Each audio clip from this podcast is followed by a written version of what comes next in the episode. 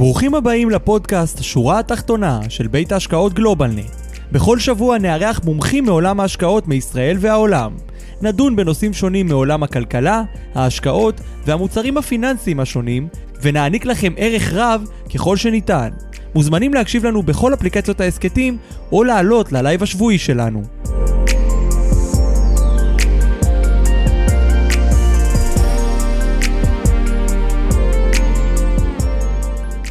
שלום לכולם וברוכים הבאים לשורה התחתונה, פרק 117. כיף גדול שאתם כאן איתנו לפרק נוסף. אה, אני אורן דוברי, מנהל השיווק, והיום אנחנו בפרק מיוחד עם גלובלנט גמל, עצות להתמודדות עם הסערה בשווקים. יהיה איתנו כאן גם כן יושב ראש גלובלנט אוהד וייגמן, וגם כן מנכ"ל ומייסד גלובלנט גמל, רואה חשבון טדי לין, אה, ונדבר קצת על השוק ועל עצות שונות ואיך זה מתקשר כמובן ל-IRA, אה, חשבונות בניהול אישי בקופות הגמל. אה, אז יהיה לנו פרק מעניין, מרתק ומוצלח, אז אני מקווה מאוד שיהיה לכולם פרק טוב. אה, אז ברוכים הבאים.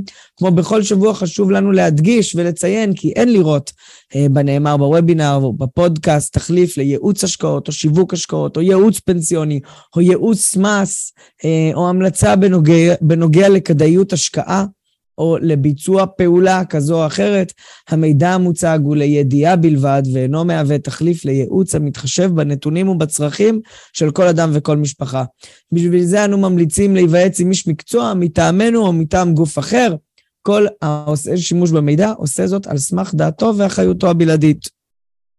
אז לפני שניכנס אה, לפרק הזה היום, בואו נדבר קצת על המשך החודש. שבוע הבא אנחנו נהיה כאן עם אה, יוסי שי, אה, מנהל אה, טראסט, אה, ועם עורך דין, רואה חשבון אוהד מוגנים, ונדבר על ההטבות והמיסים שלא הכרתם בהשקעות בנדל"ן. אנחנו ניגע נדל"ן בארץ, ונדל"ן בחו"ל, ונדל"ן שכיר, ונדל"ן לא שכיר, וקרנות נדל"ן, וקרנות ריט, אה, ואיך זה מתבטא מבחינה מיסויית. אה, מהם ההטבות והמיסים והעלויות שלא ידענו, שלא הכרנו. עוד שבועיים אנחנו נהיה כאן עם דוקטור בועז ברק משוויץ. אנחנו נדבר על שיטות להקטנת סיכון במניות דרך בינה מלאכותית. בעוד שלושה שבועות, פרק מיוחד, אוהד וייגמן, יושב הראש שלנו, יהיה כאן ויעבור איתנו על איך להכין את התיק שלנו לקראת ולאחר הפרישה. ובסוף החודש, דוקטור אריה חיאז יעבור איתנו על uh, uh, בלוקצ'יין ומטבעות קריפטוגרפיים, אז כל זה יש לנו במהלך חודש אוגוסט. אנחנו מקווים שיהיה פרק מאוד מאוד מעניין לכולם. אני מזכיר לכם שאנחנו בלייב בכל יום שני בשעה שבע, גם בזום וגם בפייסבוק. לאחר מכן, כמובן, אפשר לצפות בהקלטות אה, ביוטיוב שלנו ובפייסבוק שלנו ובכל אפליקציות ההסכתים. אבל בלייב יש את ההזדמנות למטה בצ'אט וב-Q&A לכתוב הערות, לשאול שאלות, ואנחנו אה, שמחים לשוחח עם המשתתפים שלנו תוך כדי. Uh, אני רואה פה הרבה uh, אנשים טובים שהצטרפו אלינו לזום, אז שלום לאשר שפה איתנו, ואבי, אדוארדו, דוד, גיא, חיים, uh, ג'ייקוב, מיכאל, שרי, שמואל, זק, זאבה, זיו, כיף גדול לראות אותך. אה, אבי סלנט, אהובה, קוני, כיף גדול לראות אותך פה. אה, אוהד, שהוא נמצא בצופים, בואו נעלה אותו אלינו עוד רגע. אלי בן חמו, אליזה, אלישע, אריה וישקובסקי היקר, שהיה איתנו עכשיו אה, בסמינר מקצועי באוקספורד, בני גדעון, גלית, זהבה, יוסי, מימון, עמית, אה, הרבה אנשים והרבה גם כן שמות חדשים, אז שלום וברוכים הבאים לכולכם. רגע לפני שאנחנו מזמינים את המרצים, אני אקח עוד רגע ואני אזמין עוד חבר שתכירו יותר ויותר לאחרונה. אה, מצטרף חדש, הוא כבר כמה וכמה חודשים בגלובלנט, אבל עכשיו אנחנו נראה אותו קצת יותר. אה, דניאל חוגי מצטרף אלינו לצוות הוובינר, ויעשה את הפתיח, את ההנחיה בחלק מהפרקים. שלום, דניאל. שלום, אהלן, מה העניינים? שלום לכל הצופים, מה שלומכם? מצוין, מצוין. כיף גדול שאתה איתנו. כיף אה, להיות כאן. כן, אז דניאל יהיה איתנו אה, בפרקים אה, קדימה, אז אל תופתעו כשאתם רואים את דניאל עולה ולא אותי, אל תדאגו, אני גם אהיה כאן, אה, אבל אה, נראה את דניאל יותר ויותר. אה, אז דניאל, בואו נזמין את המרצים. אה, בשמחה רבה, אז אה, מי שאיתנו היום הולך אה, לארח את הפרק זה אוהד וייגמן, יושב ראש גלובלנט ישראל, וגם טדי לין, מנכ"ל גלובלנט גמל, גם איתנו כאן היום בפרק מאוד מאוד מיוחד, פרק מספר 117, אה, גלובלנט גמל, עצות להתמודד עם הסערה בשווקים. אהלן אוהד, אהלן טדי. ערב טוב, ערב טוב לכולם, תודה. רבה. ערב טוב, טדי. שלום, שלום, מה העניינים? מצוין, טוב מאוד, טוב לראות אותך, כתמיד. כרגיל, תענוג. אז אה, טדי ואוהד, זה החלק שלכם עכשיו. דניאל יחזור פה גם בסוף הפרק, אה, ויהיה פה גם איתנו שבוע הבא. דניאל, כיף גדול שהצטרפת לצוות הוובינר. אוהד. וטדי, הבמה שלכם. אז שוב, תודה רבה, וערב טוב לכל הצופים, ערב טוב, טדי. טדי, בוא, בוא ערב נתחיל. טוב, משהו בסוף. כן, אני אשאל משאלה, אתה יודע, קצת פרובוקטיבית, אתה יודע, בכל זאת. ראינו חודשים עם תנודתיות אה, מאוד מאוד משמעותית, נבעה מאינפלציה מאוד מאוד גבוהה, ראינו כבר אה, ריבית שעולה בכל העולם, אפילו באירופה, העלאת ריבית ראשונה, והנה מתחילת, אה, בעצם אפשר להגיד מאמצע חודש אה, יוני, פחות או יותר, לתוך יולי, עליות אה, משמעותיות מאוד. ראינו אותן מתחזקות בעיקר אחרי העלאת הריבית האחרונה של הפד בארצות הברית. נשאלת השאלה נורא נורא נורא פשוטה, זהו, זה מאחורינו? האמת שהשאלה שאתה שואל, אני מניח שכולם שואלים וכל הזמן רוצים לדעת, כאילו, מה הולך להיות. אני חושב שמה שקורה בשווקים מאפיין מאוד את התקופה הזאת של תנודתיות, של, אה, לא יודע, אה, מניה דיפרסיה אולי. השווקים זזים ימינה, השווקים זזים שמאלה, אה, כל ציוץ, מצמוץ וציטוט שאומר מישהו מה... מהבכירים בבנקים, אם זה הבנק הפד או באירופה, בעצם מתפרש באיזשהו, לכיוונים שונים.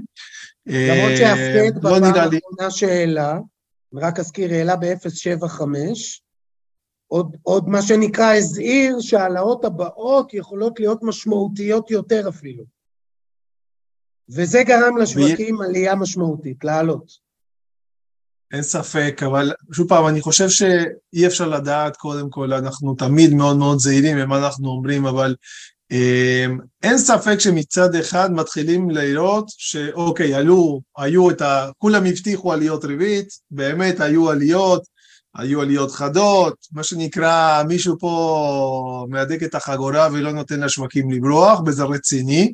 השווקים, אני חושב שאוהבים את זה בגדול, אוהבים לדעת שהבנקים המרכזיים בעצם יודעים לנקוט בצעדים חריגים, אה, כי מה שנקרא, תמיד רוצים. לראות את הסוף, והבנקים תמיד, השווקים, סליחה, תמיד מקדימים את מה שקורה בפועל.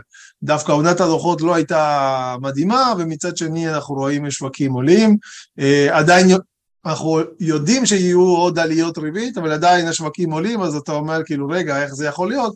כי כנראה שרואים את הסוף, או שכבר מבינים כאילו לאן זה הולך. אז בעצם תמיד אנחנו נמצאים בפער בין מה קורה בפועל בכלכלה הריאלית, למה קורה בשוק ההון, זה לא תמיד הולך ביחד. אז בואו נחזור לכלכלה הריאלית. אנחנו כבר רואים, אתה יודע, אנחנו תמיד מסתכלים על uh, האזורים הגדולים בעולם, בעיקר בארצות הברית, כי זה מה שמוביל uh, בסוף את ההשקעות uh, ברוב התיקים, זה מה שמשפיע על, על רוב השווקים. Uh, ראינו גם בעבר את המתאמים המאוד מאוד חזקים בין השווקים uh, השונים. Uh, בארצות הברית אנחנו כבר רואים האטה, האטה בפועל, נתונים אחרונים בעצם נסיגה של 0.9 אחוז uh, מינוס, כן? נסיגה, מינוס 0.9 אחוז uh, ברבעון האחרון, ורבעון לפני מינוס אחוז נקודה שש, אם אני לא טועה, משהו כזה. כלומר, יש לנו כבר שני רבעונים רצופים של צמיחה שלילית, כך שאנחנו רואים בפועל את ההאטה. כשמסתכלים על הדוחות, דיברת על הדוחות הכספיים, אז ראינו לדוגמה את הדוח של וולמארט, אחד מהדוחות הפחות טובים כפי שציינת, ומה שמאוד מעניין זה שאנחנו רואים שבאמת האוכלוסייה, הצרכן, מקטין את הצריכה. אנחנו רואים את סל הצריכה קטן, ואפילו קטן בצורה משמעותית. אז בפועל, כשמסתכלים על הנתונים הכלכליים, אנחנו בהחלט רואים מעטה. השאלה, לאן זה לקח, לוקח מפה? האם אנחנו, אה, אחרי העלאות הריבית שגרמו להאטה, בזה נסיים, או צפוי לנו עוד אה, תקופה ארוכה של חוסר ודאות? לא נראה לי שהתקופה תהיה ארוכה. כן יהיה תקופה של חוסר ודאות, כן אני חושב שעד סוף השנה יהיה כמה חודשים של, אה, קראתי לזה מניה דיפרסיה, או ככה שוק מדשדש, בלי כיוונים מובהקים, ועדיין אני חושב שיש... לא שאחרי העלייה שראינו בחודש האחרון, פתאום גם נראה ירידה דומה. לא, לא בטווח הקצר. שוב פעם, נראה לי שגם כן העקומים משקפים את זה, שרואים את העליות הבאות, ואז איזושהי צפי, צפי לירידות. אמ, השווקים מבינים שצריכים לעשות כאן איזשהו מהלך חזק, אה, להעלות את הריביות, לגרום לאיזשהו מיני מיתון קצר או איזושהי תקופה כזאת של אה, הקפאה, כי אין מה לעשות, כאילו החברות אה, יגיבו בצורה כזאת. אנחנו שומעים טיפה על הנושאים של ההאטות השונות, הדוחות של הגופים, ועדיין זה לא נראה כמשהו שהולך לקחת את כל 23 יחד איתו. אתה יחסית אופטימי. ככה אני. מה שנקרא מטבחה. כן, תראה, אני חושב שעדיין העולם נמצא גם במקום שונה, אוקיי? ובואו נבודד את ישראל, שזה סוג של אי, אה, אנחנו מדברים, כמו שאמרת, ההשפעות הגדולות, כן? עדיין השוק הישראלי הוא שוק חזק, אנחנו רואים דווקא שההשפעות עדיין על השוק הישראלי יותר מתונות. אבל אירופה בקושי היו העלאות ריבית. אני אתן קצת נתונים, אתה יודע, לא פחות מתונות. מתחילת השנה, המדדים בישראל ירדו פחות או יותר אחוז וחצי. מדדי המניות, אחרי התיקון שהיה בחודש האחרון. נכון, ההרגשה היא יותר חמורה ממה שקרה בפועל בעצם, כן? כן, כשמדברים עם אנשים, הם באמת מרגישים שהייתה פה ירידה מאוד מאוד מאוד משמעותית אה, בשווי של התיקים, ובאמת הייתה. אז מאיפה ההרגשה הזו מגיעה? עם שוק המניות פחות או יותר במינוס אחוז, אחוז וחצי, והציבור אה, באמת מרגיש שזה הרבה הרבה הרבה יותר, איפה הפער? כי כמו שאמרת, קודם כל, אחרי איזה שנתיים של היי ושל עליות ושל הכל מצוין, פתאום יש רוח קרירה באוויר, והרוח אה, משפיעה על כולם, כאשר בארצות הברית ובאירופה מדברים על מיתונים, בסופו של דבר זה, זה מתחל, אה, מתחלחל אה, לשווקים יותר קטנים, ואנחנו שוק מאוד מאוד גלובלי. המדינה שלנו עדיין היא מדינה עשירה, עדיין מדינה חזקה, יש לנו כלכלה טובה, מאוד מושפעת עדיין ממה שקורה בחו"ל, אה, אה, ומה שקורה באירופה. הרבה מאוד הייטק. נכון, הרבה מאוד השקעות זרות, הרבה מאוד השקעות זרות שמגיעות לארץ, אבל אנחנו שומעים קצת על החברות שמתחילות להדק את החגורה, טיפה צמצומים, טיפה סגירות, טיפה פיטורים. שוב פעם, אנחנו מדברים על שוק ממילא יש חוסר בכוח אדם, כן? זה לא שאנחנו שומעים על פיטורים עכשיו בעיתון, וזה לא נעים וזה לא נכון וזה לא טוב, ובטח, אבל בהיקפים הנוכחיים זה משהו שהחברות הייטק או השוק עצמו יכול אה, להכיל בצורה, נקרא לזה, קלה.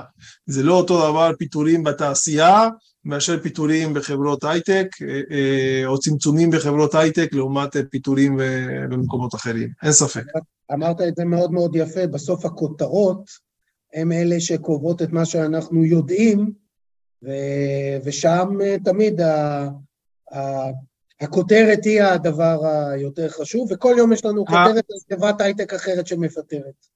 נכון, אבל השאלה בעיקר איך זה ישפיע לצרכן ולכיס שלו, כי עליות הריבית הללו בעצם התגלגלו בעיקר בהוצאות אחוז שוק.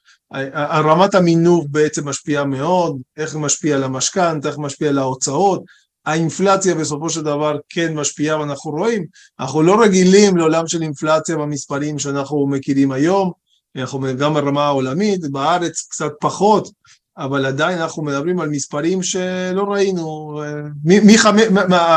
הסולם של בין חמש לעשר בגדול, זה חלק במספרים ששנים, הרבה מאוד שנים לא ראו אותם, ואנחנו לא יודעים לחיות עם אינפלציה, כאילו, אנחנו לא רגילים מה זה אינפלציה, איך זה משפיע על האינפלציה הזאת. וכמה זמן זה תישאר איתנו, בגלל זה אנחנו רואים את התגובה הכל כך חדה של הבנקים המרכזיים, שגם כאן לא רוצים לנהל שווקים עם אינפלציה.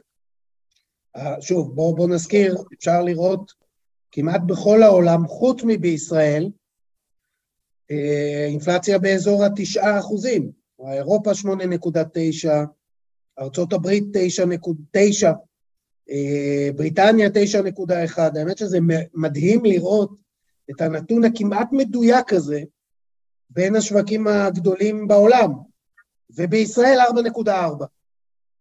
אי של יציבות.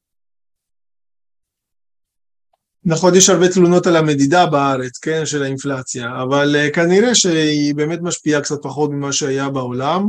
Uh, צריך לזכור שבחלק המדינות, גם באירופה, מחירי האנרגיה עלו מאוד משמעותית, יש שם את ההשפעה של כל האירוע של אה, אוקראינה-רוסיה, שבעצם משפיע מאוד על המחירים.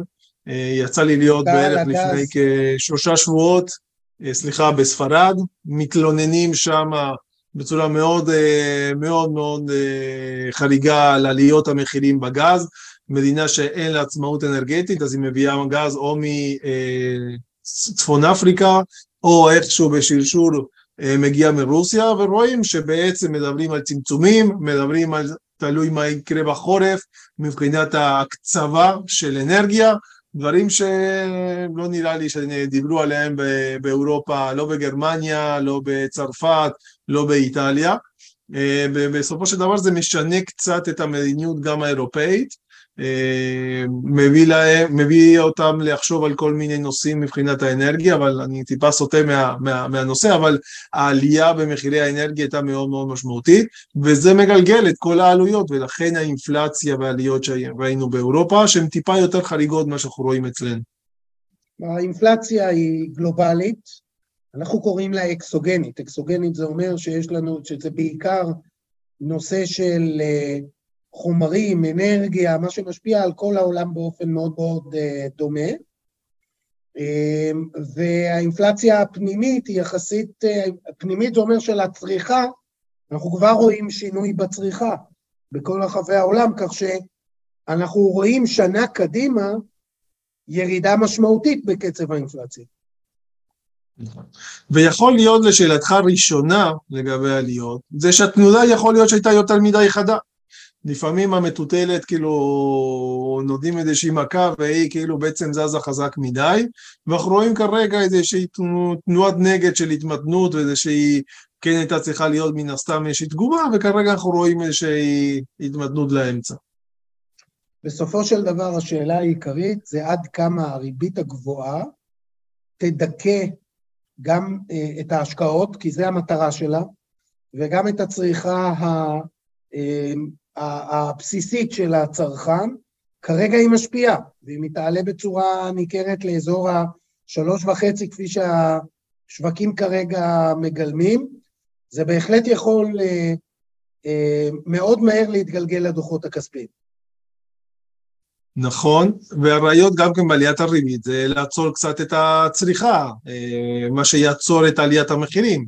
עדיין חלק גדול מהנתונים לא מראים את אותה עצירה, צריך לזכור שאנחנו נמצאים בתקופת הקיץ, שזו תקופה של אה, צריכה, הרבה מאוד תיירות בעולם. אה, כמו שאמרתי, ביקרתי באירופה לפני כחודש, ורואים הרבה הרבה מאוד, וגם אה, אה, ביקרנו באנגליה, דילגנו אה, בעצם נכסים באנגליה ואפשר לראות שם את, התנו, את התיירות ואת ה, ואת ה, ושהשוק עדיין לא מגלם או לא, אנשים לא רוצים לחוות עדיין את, ה, את עליית המחירים הללו.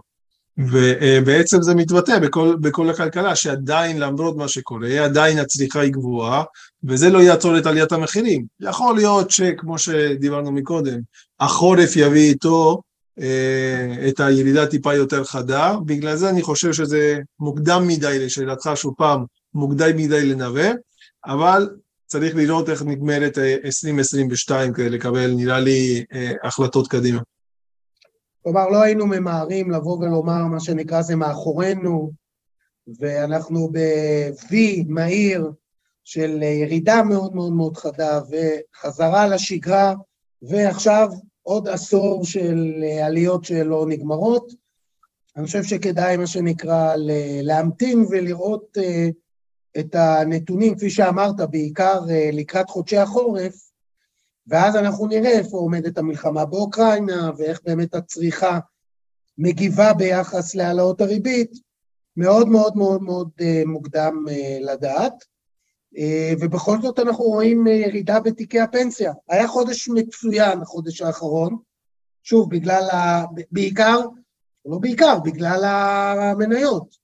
אנחנו מסתכלים על קופות הגמל, אז בממוצע במסלולים הכלליים 3.2 אחוז למעלה, במנייתי 6.8 אחוז למעלה, כלומר המניות זה מה שבאמת נותן את עיקר, ה, את עיקר העלייה, והחלק האג"חי פחות או יותר תרם אחוז, פחות או יותר.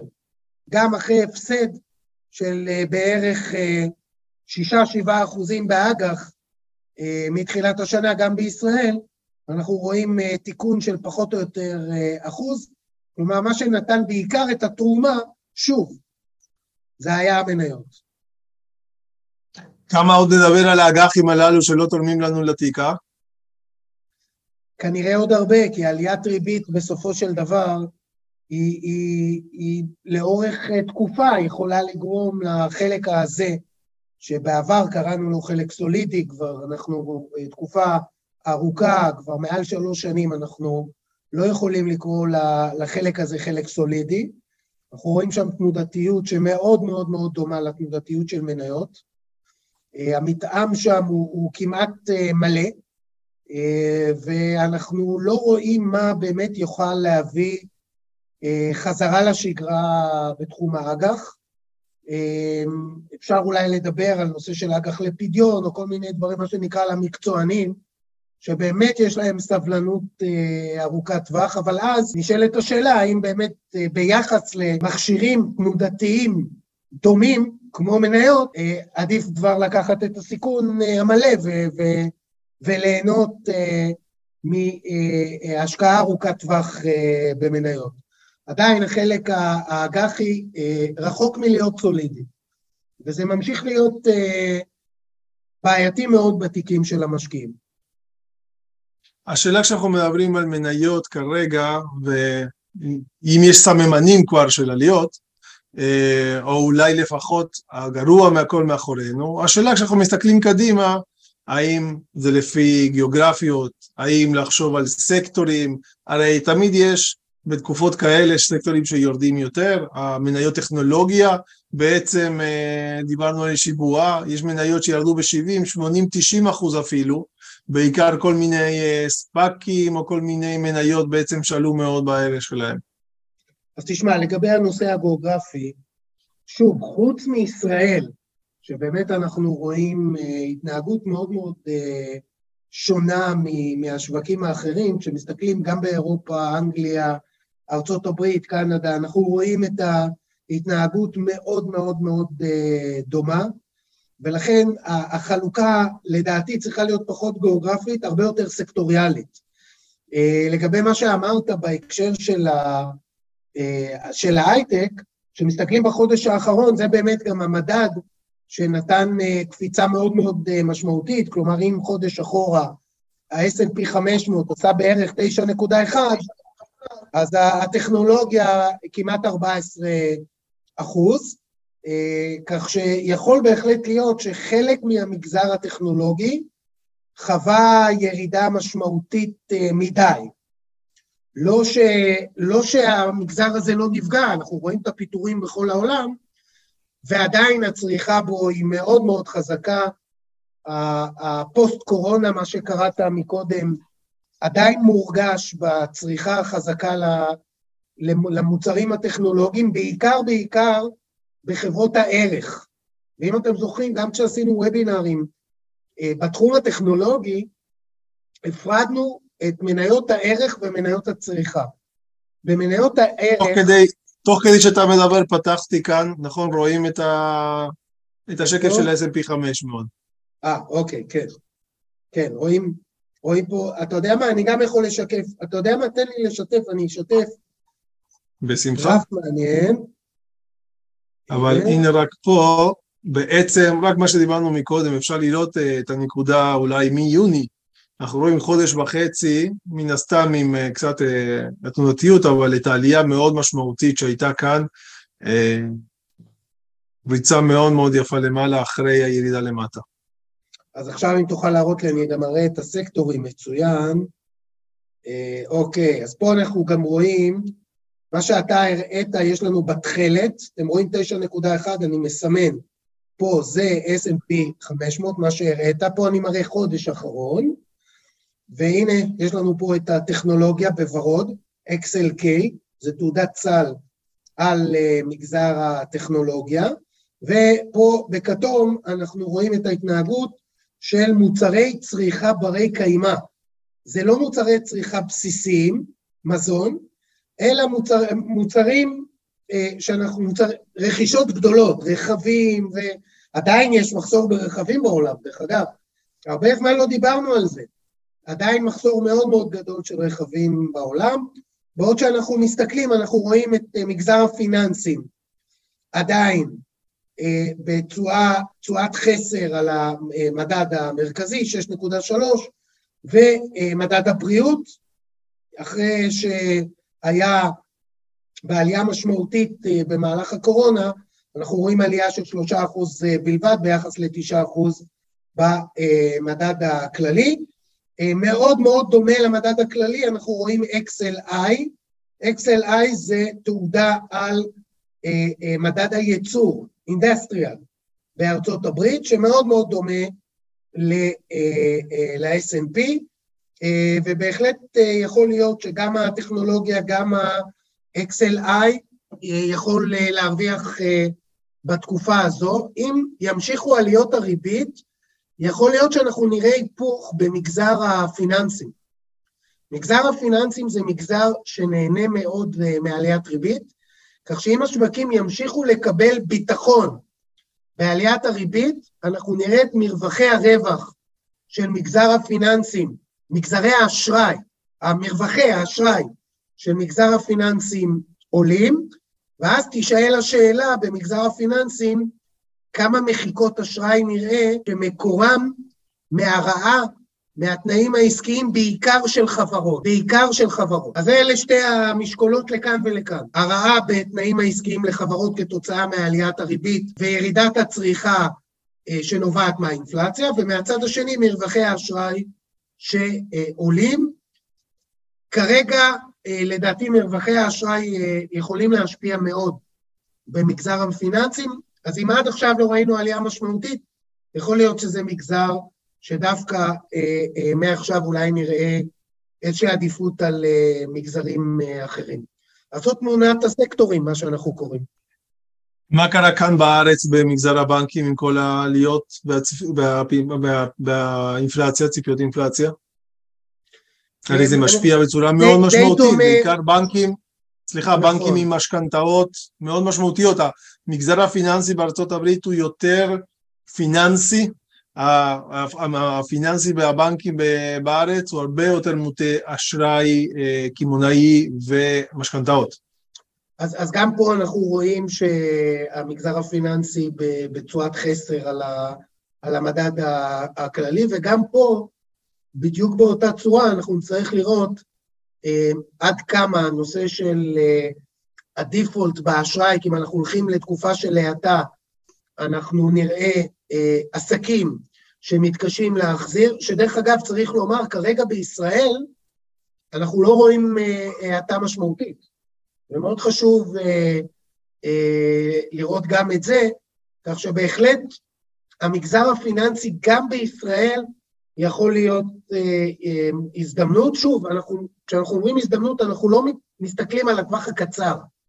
אנחנו בהחלט מסתכלים לטווח היותר ארוך, לא שנה קדימה, או כמה חודשים קדימה, אלא בהחלט כמה שנים קדימה, שנתיים, שלוש, ארבע קדימה, מגזר הפיננסים גם בישראל, יכול להיות מגזר אה, אה, מאוד מאוד מעניין בהקשר של אה, אותה, אותה רווחיות שנגזרת מעליית המרווחים שנובעים מעליית הריבית. אז זה בהחלט מעניין. אני רק אזכיר שלפחות בארצות הברית, אחרי עליית ריבית מאוד משמעותית שעוד צופים קדימה, ב-2023 מתחילים לראות ירידת ריבית שנובעת, מה, שנובעת מ, מ, מאותה האטה. פה לאו דווקא הריבית בישראל אה, אה, אה, תלך בדיוק באותו תוואי.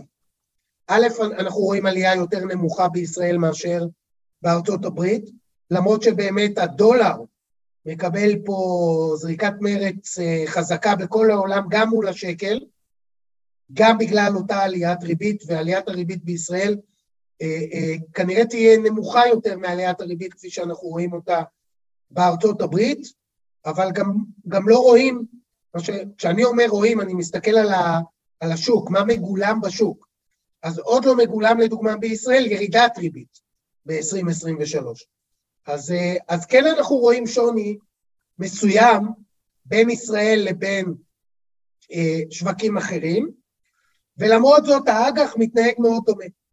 האג"ח בכל העולם, בעיקר האג"ח הממשלתי, מתנהג מאוד מאוד דומה, אנחנו רואים ירידות מאוד מאוד משמעותיות, שבין חמישה-שישה אחוזים בשווקים מסוימים, כמו בישראל, לבין 12-15 אחוז ירידה באג"ח ממשלתי, כן?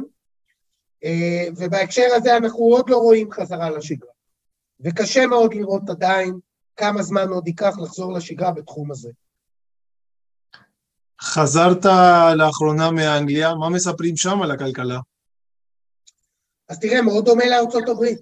כלומר, גם באנגליה רואים אה, ירידה בצריכה. אה, הצרכן בארצות הברית ובאנגליה הוא מאוד מאוד דומה, הוא מאוד מאוד מאוד רגיש למחירים. ברגע שרואים עליית מחירים, אני מזכיר, גם באנגליה בדיוק אותה עליית מחירים כמו בארצות הברית, באזור 9 אחוזים, 9.1, אה, יכול להיות שאפילו באנגליה יראו עד 11 אחוז עלייה, וזה גם משפיע, גם משפיע כמו בארצות הברית על הצריכה אה, מאוד מאוד מאוד אה, מהר, וזה גם משפיע כמובן על עליית הריבית.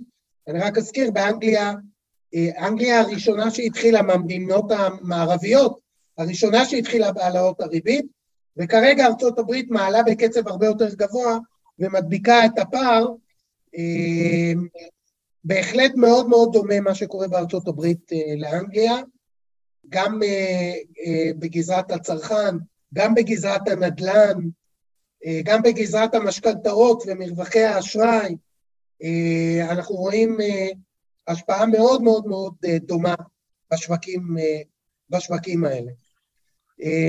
כן אפשר לומר שבנדל"ן, באנגליה, אנחנו הרבה, אחרי הרבה מאוד שנים של חוסר אה, אספקה, כלומר, ההיצע היה הרבה יותר נמוך מהביקוש. אז, אה, אז גם השנה ראינו עלייה של 15% במחירי הנדל"ן באנגליה, אה, לעומת 20-22% עלייה בארצות הברית, אז דווקא פה יכול להיות שהשווקים אה, לא יהיו זהים בהקשר הזה בתחום הנדל"ן. בארה"ב כבר רואים התקררות, רואים ירידה די משמעותית במכירות, די משמעותית, עוד לא התגלגלה באופן חזק מאוד למחירים, אבל זה בארצות הברית זה קורה יחסית מהר. כשרואים ירידה מאוד משמעותית במכירות, אה, מיד אה, רבעון אה, אחרי, שני רבעונים אחרי, כבר רואים התאמה של מחירים, כך שאנחנו נראה את זה מאוד מאוד מהר בארצות הברית. לכן, דרך אגב, הייתי מאוד נזהר מסקטורים של בנייה, גם בריטים שמתעסקים בבנייה, גם בהשקעות אלטרנטיביות, השקעות שאם אתם משקיעים אה, אה, בסינגלים, אז פחות, סינגלים זה בתים פרטיים. אז פחות, בעיקר כאלה שהם כרגע בבנייה, או פרויקטים לבנייה, או קרקעות לבנייה, אלה דברים שהייתי אה, פחות אה, בתחום הזה של הנדל"ן אה, מסתכל. יותר מה שאנחנו קוראים אה, מניב, נדל"ן מניב. נדל"ן שנותן לנו, וגם נדל"ן מניב בסקטור הפרטי, פחות בסקטור העסקי. כלומר, פחות במשרדים, יותר במגורים, אבל שמיד נותן תשואה ופחות פחות סיכונים יזמיים בשלב הזה. אנחנו נתחיל לראות די בקרוב לא מעט יזמים וחברות בנייה שנכנסים למשברי נזילות וקשיים, וגם בישראל דרך אגב, כי המגזר הזה, מגזר הפיננסים, הבנקאות, הגיע כמעט לקצה גבול היכולת שלו להעניק אשראי ליזמי נדל"ן, ובחודשים הקרובים, ברבעונים הקרובים, זה יהיה בכותרות. אנחנו נתחיל לראות את הדבר הזה בכותרות, עד כדי אפילו ממש קשיי נזילות וחדלות פירעון של יזמי נדל"ן. חברות בנייה אפילו. אז יהיה לא משעמם, טדי. אין ספק, זה שלא משעמם, תמיד, תמיד מעניין, זה אחד מהתחומים שכל יום קמים בבוקר, וכל יום הוא הפתעה, וכל יום קורה משהו אחר. אנחנו נשמח, דרך אגב, אם יש שאלות. בינתיים שואלים אז למה אתה נראה כל כך עיוור. משהו שם בתאורה אצלך, אני, מה שאמרתי, לא, לא כל כך ענינו לשאלות, אבל לא, לא ראו אותך כן. בהתחלה, כן, וכנראה לא שהתאורה פחות טובה. אז כן, אבל עוד לא... לא קיבלנו שאלות על השקעות. כן, אני, אני לא במקומי הטבעי בתאורה הרכה של המשרד, פה התאורה היא יותר uh, חמה. אז uh, כן, חם לנו, חם לנו פה. אבל כן, נשמח אם יש שאלות לגבי נושאים שדיברנו, סקטורים מסוימים שמעניינים אתכם, uh, התנהגות מסוימת, אם זה בקרנות, קופות, כל דבר שעולה uh, לכם uh, לשאול, נשמח uh, לענות. לא כל שבוע יש לנו פה את טדי, חברים. זה תמיד אה, עונג וזכות גדולה. אני כבר מופיע ברמה חודשית, בוא. ברמה החודשית כן, אבל לא ברמה השבועית, אתה יודע. אוקיי, טוב. אם אין שאלות, אז uh, מה שנציע לכם זה להיעזר בסבלנות.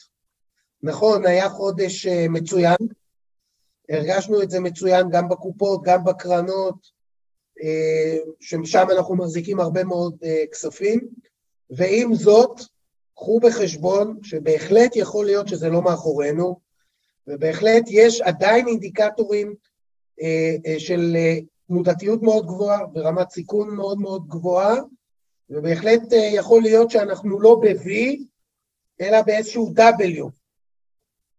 W זה אומר שיכול להיות שנחזור לירידות, אפילו ירידות משמעותיות, ואפילו מאוד בקרוב, אז ככה צריך להמשיך להחזיק חזק. הנה, שאלות. טדי, תכלס, מתי חוזרים למניות? מתי אתה חוזר למניות? אני אף פעם לא יוצא ממניות, טדי. רון, מי שחושב שהוא יודע לתזמן את השווקים, אז uh, ככל שאני יותר מנוסה, אני 25 שנה בשוק בסך הכל, לא הרבה, אבל כל שנה שעוברת, אני יותר ויותר מתחזק ולומד שאין יום אחד שאני לא נמצא במניות ובחשיפה משמעותית. אז uh, אם זה ב-100% מניות, או 80% מניות, או 60% מניות, כל אחד צריך לשאול את עצמו מה רמת הסיכון שמתאימה לו לאורך זמן. אני לא מנסה לתזמן את השווקים.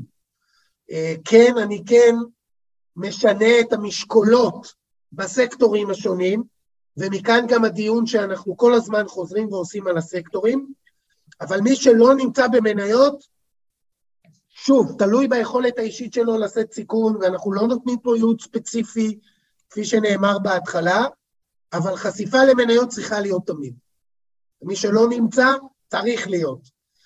בשבוע האחרון השקל מתחזק ביחס לדולר וליורו. אננמוס. אה, אנחנו לא יודעים להגיד שום דבר חכם. אני לא יודע להגיד שום דבר חכם לגבי מטבעות. זה משחק אה, מאוד מאוד אה, אה, מסוכן אפילו, אני אגיד, מכיוון שהמשחק פה הוא על פוזיציות ענקיות שהיצואנים והיבואנים והגופים המוסדיים נכנסים אליהם כדי להגן על התיקים, ולכן הפרמטרים הכלכליים הישנים והטובים רחוקים מלאפשר לנו אינדיקציה לתנודתיות בשווקי המטבעות. כן, השקל חזק, כן, צפוי שימשיך להיות חזק. אני לא יכול לבוא ול... אני, אני אומר את זה דווקא ביחס לסל המטבעות, לא ביחס למטבע בודד זה או אחר. ביחס לסל המטבעות, בהחלט הכלכלה הישראלית חזקה מספיק בשביל להגיד שהשקל ימשיך להיות חזק ביחס לסל המטבעות.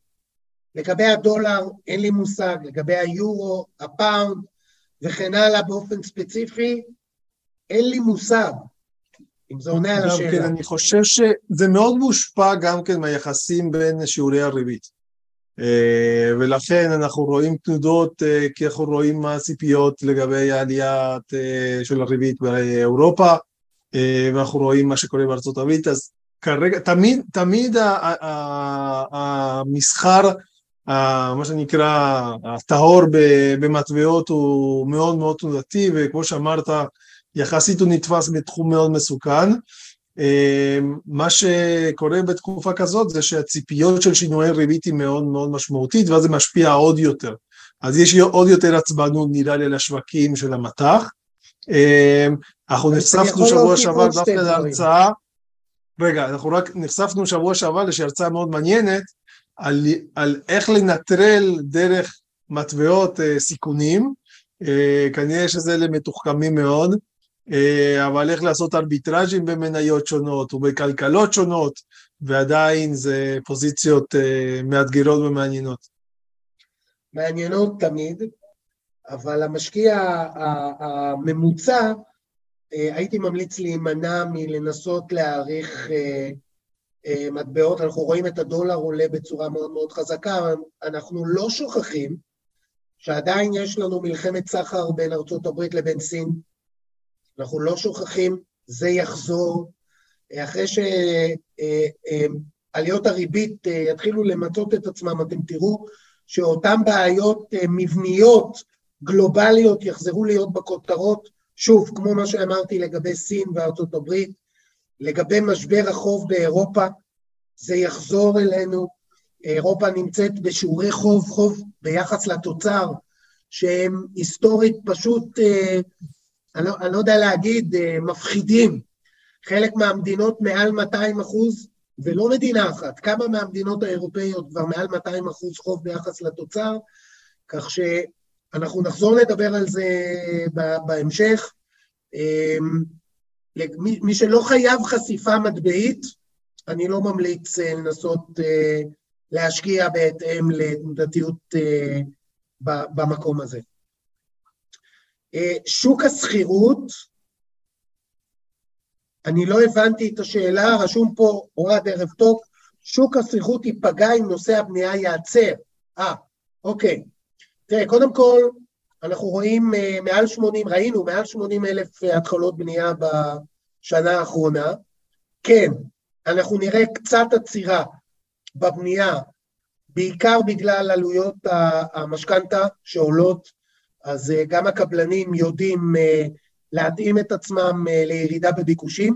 ירידה בביקושים מגיעה בעקבות עלייה בריבית, עלייה, בסוף זה עלייה בשווי הדירה, כי אם עולה לי הרבה יותר לקנות את הדירה, כי אני צריך לשלם הרבה יותר לריבית, אז זה בעיה לקבלנים, זה בעיה כמובן ליזמי הנדל"ן, שהם רואים שלצרכן סך העלות של הדירה עלתה.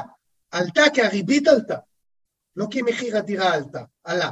זה קרה, אבל ברגע שהריבית עולה, עלות הדירה עולה והביקוש יורד, והקבלנים יודעים, כאמור, אה, להגיב לדבר הזה. איפה יש שיווי המשקל בנושא הזה אני לא יודע. אני רק אגיד ששוק השכירות הוא בדיליי מאוד מאוד משמעותי על uh, מחירי הדירות. כרגע אנחנו ראינו עלייה מאוד משמעותית במחירי הדירות בשנים האחרונות. שוק, השכירות לא התאים את עצמו באופן מלא לעליית מחירי הדירות, ולכן לדעתי לפחות במגזר השכירות נמשיך לראות עלייה. נמשיך לראות עלייה. ייקח זמן עד, ש, עד שיצטמצם הפער הזה בין מחיר הדירה לבין אה, עלות השכירות. וזה שוב, זה, זה מחזוריות ארוכה, אם זה עונה על השאלה. אני לא יודע מי אתה, אנונימוס. חבל שאתה רושם אנונימוס, שנכיר, אבל בסדר. אה, עוד שאלות? שאלות טובות מאוד. עוד שאלות? אוקיי. אה, הנה, כן, לא, ב-Q&A, הנה עוד שאלה. צפי למקרה של מלחמה בסין. יעל, אני לא, לא כל כך מבין, אם את מדברת על מלחמת המסחר בסין, אז אני רק אגיד שסין היא מאוד מאוד חזקה במלחמת המסחר. תמיד נהוג להסתכל על ארצות הברית כתמיד הכלכלה הגדולה ביותר, אבל מקום שני זה סין. ועוד 15-20 אה, שנה, מקום ראשון זה הכלכלה הסינית. ולא לשכוח שהנושה הכי גדול בעולם לאמריקאים זה הסינים. כך שהמלחמה בין האמריקאים לסינים, מלחמת הסחר בין המלחמה בין האמריקאים לסינים, היא ארוכת טווח, והיא לא תמצה את עצמה, וזה משהו שימשיך אה, להישאר. כן, לדעתי, העולם פה העניש מאוד את הסינים בגלל ההתערבות הרגולטורית המאוד גסה בחלק מהסקטורים. הרגולטור הסיני אה, התערב, לדעתי הבינו מאוד אה, חזק את המסר בסין, השווקים הענישו חזק מאוד אה, את סין. אה, כשאנחנו מסתכלים על החזקה של גופים מוסדיים ביחס למשקל סין, באופן כללי, אז כל העולם נמצא באנדר של אה, עשרות רבות של אחוזים, 70-80 אחוז, פחות או יותר באנדר ביחס למשקלה של סין במדדים השונים. במדד הגלובלי, המדד הגלובלי מחזיק 4 אחוז בערך בסין, אז הגופים המוסדיים נמצאים הרחק הרחק הרחק מה, מההחזקה הגלובלית אה, של התעודות סל בסין. כך שימשיך להיות תנודתי ומעניין בגזרה הזו. אני, אני כן חושב שדרך אגב צריך להחזיק אחוזים בודדים בסין. זו דעתי. מי שלא מחזיק בכלל בסין, לדעתי מפספס פה משהו. זו דעתי. טדי, אולי אתה חושב אחרת. אה, תראה, כל הנושא של אסיה, אני עוקב אחריו, אני לא בטוח שאנחנו מבינים עד, עד כמה הפוטנציאל נמצא שם, אבל מצד שני, אנחנו מדברים על זה הרבה מאוד מאוד זמן. אה, אני נמצא, עבדתי באיזשהו גוף שהיה לו בחלק מהתקופה פוזיציה מאוד חזקה על יפן, אה, מתוך הבנה שגם ביפן היה אמור להיות איזשהו היפוך מגמה של הרבה מאוד שנים של סטגנציה, שבסופו כן. של דבר זה לא קרה. ו, ו, ולא תמיד מה שאנחנו חושבים שזה יקרה בפוטנציאל אה, מתממש. אה, ואז מצד אחד נכון שסין היא... נכון, זה תהליכים מאוד ארוכים, והם לא חושבים, אני חושב, הם לא מתנהגים בדרך שאנחנו מתנהגים ושאנחנו חושבים. הם, אה, הכלכלה שם, אני חושב שהיא, כמו שאמרת, ההתערבות הממשלתית משפיעה מאוד על הכלכלה. ולכן אנחנו רואים את כל מיני באמת תנועות אה, לא מספיק אה, ברורות לנו כמערבים, ולכן אה, אין ספק שכנראה צריכים איזושהי חשיפה מסוימת לכלכלת סין. אני מאלה שעדיין מאמין יותר מדי במערב מאשר באסיה, כי שוב פעם, יכול להיות שזה בחוסר ידע, מודה, אבל מה שאנחנו לא מסוגלים להבין, מאוד קשה לי, ואני חושב שלחלק גדול מהמשקיעים להשקיע בו. כן, אנחנו רואים שהגופים המוסדיים בישראל מצביעים ברגליים. כלומר, החשיפה של התיקים בישראל למזרח היא מאוד מאוד מאוד מאוד נמוכה ביחס למקובל בעולם, מאוד. אולי, כמו שאתה אומר, בגלל חוסר ההבנה והידע, והוא חוסר גדול מאוד, מאוד מאוד קשה להבין מכאן את, את קו כן. המחשבה הממשלתי, רגולטורי אה, וכן הלאה. דרך אגב, יפן, העלית יפן אחרי שני עשורים ש, ש, שסבלנו מאוד אה, מי שהשקיע ביפן. אה, קרה שם משהו בשנתיים האחרונות ביפן. שוב, אני לא יודע קדימה, אבל משהו התעורר בענק היפני, צריך לומר. עדיין יפן הכלכלה השלישית בגודלה. זה בדיוק כלכלה ענקית, שנמצאת הרבה מאוד שנים והייתה בסטגנציה. המון שנים. אה, ואחד מהבעיות זה האוכלוסייה המזדקנת המאוד משמעותית, למרות הגידול בכלכלה ולמרות הכוח של הכלכלה והכוח, והגודל העצום של המדינה אה, מבחינת הכוח הכלכלי של האוכלוסייה. עדיין, אה, לדעתי זה גם כן מגיע מהמקום של החוסר הבנה אולי. אבל אני אגיד עוד, אם אתה כבר מעלה את הנושא של אוכלוסייה מתבגרת, אז מילת אזהרה. מה שקרה ביפן לפני 20 שנה, אותם תהליכים שבעקבותיהם נכנסה לסטגנציה מאוד מאוד ארוכה של 20 שנה, זה לא, לא מבוטל בכלל, אנחנו רואים תחילה של תהליכים כאלה באירופה, לפחות בחלק מהמדינות באירופה. כך שכשמדברים על אירופה, גם החוב, גם התהליכים האלה, ארוכי הטווח, מאוד בעייתיים ברמה הזו של אירופה. אמ, זה ככה נקודה למחשבה. כל אחד... אני חושב אבל ההבדל עם אירופה, באירופה כן יש לך הגירה, אה, נכון שאולי זה לא האוכלוסייה של המדינה עצמה. זה לא הגירה שהיו רוצים, כן, זה לא הגירה... בסדר, זה נכון, בגלל זה אני, אתה יודע, זה חצי, חצי יאללה. כי בסופו של דבר המדינות כן יש להם אה, הגירה, הבעיה זה הגירה מאיזו, מה התרבות ומה מביאים איתם, אבל יש מדינות שונות, אנחנו רואים את ההגירה למשל שיש אה, באנגליה, היא מאוד שונה מהגירה שיש בגרמניה, אה, במגירה שיש בספרד. מדינות כן. שונות עם הגירה באמת בצורה שונה. נכון. סיפרתי מקודם על ספרד ספציפית, בספרד יש הגירה חיובית, וזה אולי אחת מהמדינות היחידות שגדלה. גם פורטוגל. גם, וכי מגיעים הרבה מאוד אה, דרום אמריקאים בעצם עם דרכונים, חלקם עם כן. דרכונים, ואז איכשהו המדינה כן שומרת על הצביון או ה... נכון, זה אירופה שונה. היא גדולה ושונה. אני רק רוצה פה מאוד. לענות לכמה זה, מימון שגב, תודה רבה, אה, ברוך הנמצא. דואגים לך. כן, אלטשולר ניסו את סון וקיבלו בראש. חברים, אנחנו, מאוד מאוד חשוב שתבינו, כשאנחנו מדברים על תהליכים, אנחנו לא מדברים על השקעות לטווח קצר. אני חושב שהטעות העיקרית של אלצ'ור זה לא שהוא ניסה, אלא שהוא יצא. זו דעתי האישית. אני מדבר על השקעות במניות, אני מדבר על השקעות ל-10, 15 ו-20 שנה. לצערי הרב, את הגופים המוסדיים בישראל בוחנים בתקופות מאוד מאוד מאוד מאוד מאוד קצרות. מה שלא מאפשר להם להיכנס לפוזיציות ארוכות טווח, גם אם הפוזיציות האלה חוטפות בראש, אה, כפי שציין פה אבי בן, ברבעון, בחציון, בשנה, זה לא משנה, אפילו בשנה. זה לא רלוונטי כשאני מנהל תיק אה, מניות לטווח ארוך.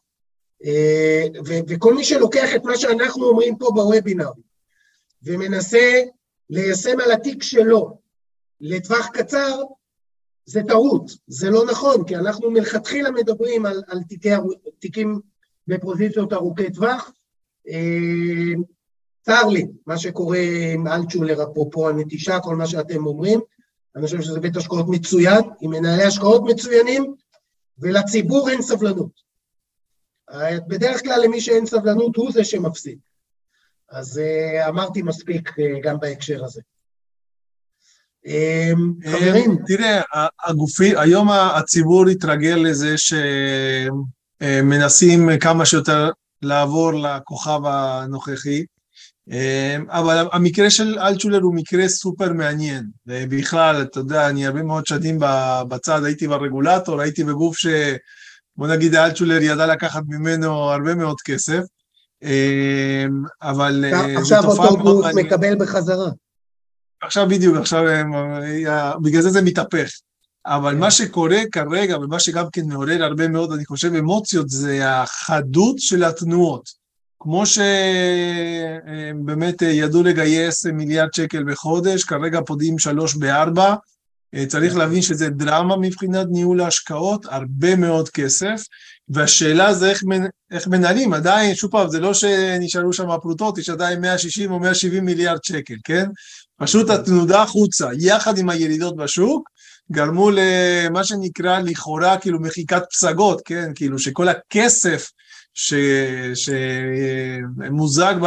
ב... ב... ברכישה כאילו יצא, זה לא בדיוק אותו כסף כמובן, כן? אבל uh, אותו גידול שהיה כאילו בעצם חזר אחורה. אבל צריך להבין שחלק גדול גם כן היה הירידות בשווקים, והעתודות הן מאוד מאוד חדות, ומה שמעניין, אני חושב שהמבחן האמיתי גם כן, זה איך אתה מתנהג בירידות כאלה, או בפדיונות כאלו, זה לא פשוט לנהל את ההשקעות ככה, נכון. ולכן אי אפשר לדעת, אף פעם אי אפשר לדעת, אני חושב ש... כמו שאמרת, עד שהוא לשחר יש אנשי מקצוע, ברוב הגופי ההשקעות באמת, היום בתי השקעות וכולם יש אנשי מקצוע טובים. השאלה זה שלא תמיד, תמיד אפשר לדעת מה קורה בתקופות כאלה של לחץ, באיזה החלטות מקבלים, ומה בעצם תהיה התוצאה קדימה. כי נכון. הגופים, ובטח אלצ'ול הוא גוף שאוהב להיות מקום ראשון, והוא התרגל להיות מקום ראשון.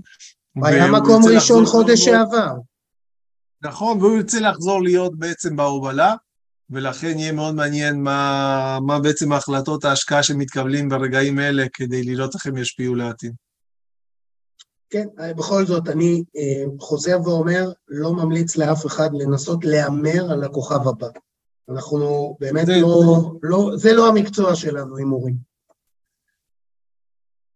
אז אה, בנימה אופטימית זו, דניאל. שלום דניאל. תודה רבה לטדי ותודה רבה לאוהד על עוד פרק מסקרן ומצוין. ותודה גדולה גם לצופים שלנו. טדי ואוהד אתם יכולים לרדת. תודה רבה לכם על פרק מעולה. ביי ביי. תודה רבה. תודה אוהד, תודה דניאל. בכיף. ותודה לכם הצופים שהייתם איתנו בעוד פרק של השורה התחתונה.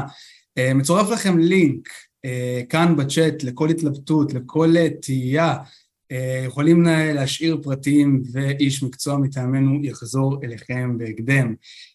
אז כמדי שני, כמו בכל שני, אנחנו הולכים לעלות לעוד פרק של השורה התחתונה, אז גם שני הבא אנחנו נעלה לעוד פרק מסקרן ביחד עם יוסי שי ועורך דין ורואה חשבון אוהד בוגנים על ההטבות והמיסים שלא הכרתם בהשקעות בנדל"ן. Uh, מוזמנים גם לצפות בפרק הזה, בטוח שיהיה מסקרן, ותודה רבה לכם שהייתם איתנו. להתראות.